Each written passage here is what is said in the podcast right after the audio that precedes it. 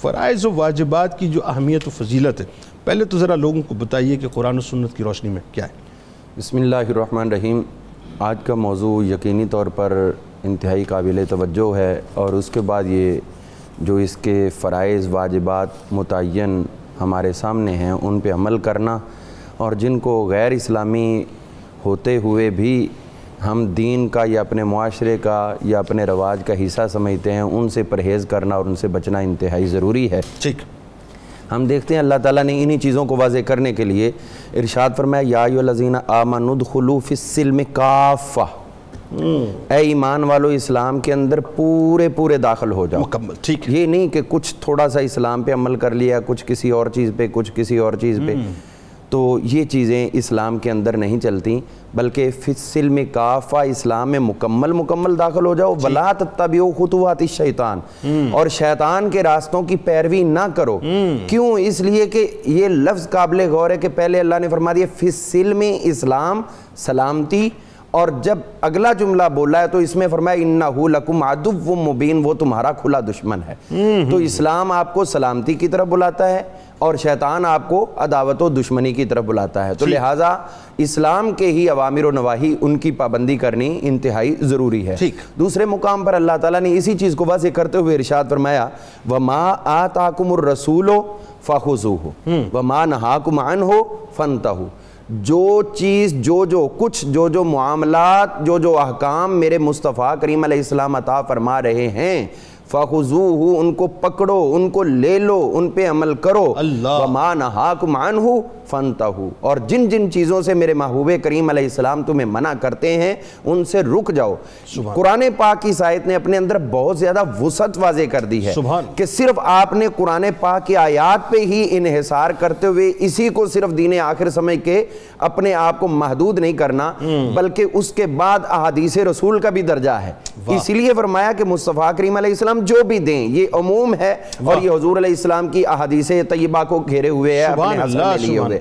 تو اسی چیز کو اگر ہم مزید دیکھیں تو وہ مان ہاک مان ہو فنتا ہو یہ ہمارے پاس ایک پیرامیٹر ہے۔ اس سے ہم نے چیک کرنا ہے کہ ہمارے معاملات کیا وہی ہیں جو حضور نے ہمیں دیے ہیں۔ ٹھیک۔ اور جو معاملات ہم کر رہے ہیں اور حضور نے ان سے منع کیا ہوا ہے تو اب ان سے رکنا ہی بنتا ہے۔ تو اب جو اس کے باوجود الٹی سمجھ چلے اس کے برعکس کرے اپوزٹ چلے تو اس کو بھی اللہ تعالیٰ نے کیا اس کا رزلٹ دے کے واضح کیا ہے؟ فرمایا وَمَن يُشَاقِقِ الرَّسُولَ جو بھی میرے مصطفیٰ کریم علیہ السلام کی مخالفت کرے گا من بعد ما تبین لہ الہدا بعد اس کے کہ اس کے پاس ہدایت واضح ہوگی اسلامی احکامات اس کے پاس آ گئے وَيَتَّبِي غَيْرَ سَبِيلِ الْمُؤْمِنِينَ۔ اور امت مسلمہ اپنے مزاج کے مطابق اپنی ایک مخصوص فطرت کے مطابق احکام رسول پر عمل پیرا ہے۔ اور جو بھی ان کی مخالفت کرے گا یعنی حضور علیہ السلام کے احکامات کے ساتھ ساتھ حضور علیہ السلام کے صحابہ آپ کے تابعین ان کے اعمال کو دیکھتے ہوئے جو ان کی مخالفت کرے گا تو رب کائنات فرماتا ہے من یشاقق الرسول من بعد ما تبین له الهدى ويتبع غیر سبیل المؤمنین. یہ جملہ ہے آج کے پورے ہمارے پروگرام کو حسر کیے ہوئے کہ جو مومنوں کے علاوہ کسی اور کی راہ کی پیروی کرے۔ خواہ وہ شادی کے معاملات ہیں خواہ ہمارے لینے دینے کے معاملات ہیں کچھ بھی ہیں مومنوں سے ہٹ کے جب تم کسی اور قسم کے لوگوں کی پیروی کرو گے تو رب کائنات فرماتا ہے ہم پھیر دیں گے تمہیں اسی طرف جس طرف تم جا رہے ہو وَيَتَّبِي غَيْرَ سَبِيلِ الْمُؤْمِنِينَ نُوَلِّهِ مَا تَوَلَّا۔ تم اسی طرف پھر بیکتے جاؤ گے رستہ تمہارے لیے خوشنما ہو جائے گا۔ وہ آسان ہوگا۔ تم اللہ کی مخالفت کو اپنے دل کی تسکین سمجھنا شروع کر دو گے۔ لیکن رزلٹ کیا ہے؟ فرمایا وَنُسْلِهِ جہنم۔ ہم یہ رستہ تمہارا جہنم تک لے کے جائیں گے اور جہنم میں تمہیں ڈال دیں گے۔ اور فرمایا وساعت مسیرہ وہ تم لوگوں کے لیے انتہائی برا ٹھکانہ ہے۔ اچھا ایک بات ذرا یہاں پہ ساتھ ساتھ ذرا فرما دیجیے آپ۔ جب اتنی فضیلت اور اہمیت قرآن و سنت کی روشنی مظاہرے میں نظر آتی ہے فرائض و واجبات کی تو مجھے سمجھ نہیں آتا کہ ہم اس فرق کو سمجھ کیوں نہیں پا- پاتے۔ جیسا کہ آپ نے فرمایا کہ مومنین کے راستے پہ چلو تو مومنین کا راستہ تو وہی ہے جو قرآن و سنت کا راستہ جو قرآن و سنت کا۔ اس کے علاوہ یعنی مومنوں کا یہ بھی بڑا ایک خوبصورت انداز اللہ تعالیٰ نے دے دیا کہ جو حضور علیہ السلام کے اصحاب ہیں آپ کے متبعین ہیں جو قرآن پاک نے حکامات دیے یہ نہ سمجھنا کہ یہ ناممکنات میں سے ہے بلکہ اللہ نے حکم دیا انہوں نے عمل کر کے دکھا دیا۔ ہاں، تو جب واہ، انہوں نے عمل کر کے دکھایا تو تم لوگوں کو کیا مسئلہ ہے کہ تم اس پہ عمل نہیں کر پاتے؟ یعنی بہت سے لوگ اگر یہ ریزن بناتے ہیں کہ جی قرآن و سنت پہ ہم کیسے عمل کریں بڑا مشکل ہو جاتا ہے۔ عمل کر کے دکھایا نا۔ بالکل۔ اور یہ۔ قرآن پاک کی آیت نے واضح کر دیا گنجائش نہیں ہے اس کے اندر۔ تو ہم مزید دیکھتے ہیں جو اللہ تعالیٰ نے انہی چیزوں کو واضح کیا کل ان کن تم تو ہبون اللہ فتح بھی واہ۔ اگر تم اللہ سے محبت کرنا چاہتے ہو تو اس کا ایک ہی پیرامیٹر سبحان اللہ۔ ہے ایک ہی رول ماڈل ہے تمہارے لیے۔ لقد کان لکم فی رسول اللہ اسوۃ حسنہ کے مصداق۔ فتبعونی میری پیروی کرو اتباع کرو۔ یعنی جو جو کچھ میں کر چکا تمہیں جس جس چیز کا حکم دے چکا انہی چیزوں پر تم نے عمل کرنا ہے کیونکہ تمہارا نبی تو کوئی اور ہے ہی نہیں۔ کوئی اور ہو تو تم اس پہ چلو نا اس کی پیروی کرو۔ تو جب تمہارے نبی صرف آقا کریم علیہ السلام ہیں تو آقا کریم علیہ السلام ہی آپ کے لیے رول ماڈل ہیں اور ان کے طریقوں پہ عمل کرنا ہے۔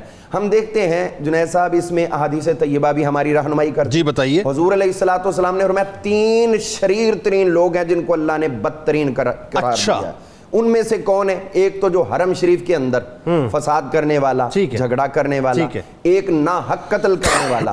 اب اسی کو مد نظر رکھتے ہوئے فرمایا اسلام کے اندر بری بری راہیں نکالنے یعنی آپ یہ دیکھیں کہ اصول برابری کیا ہے؟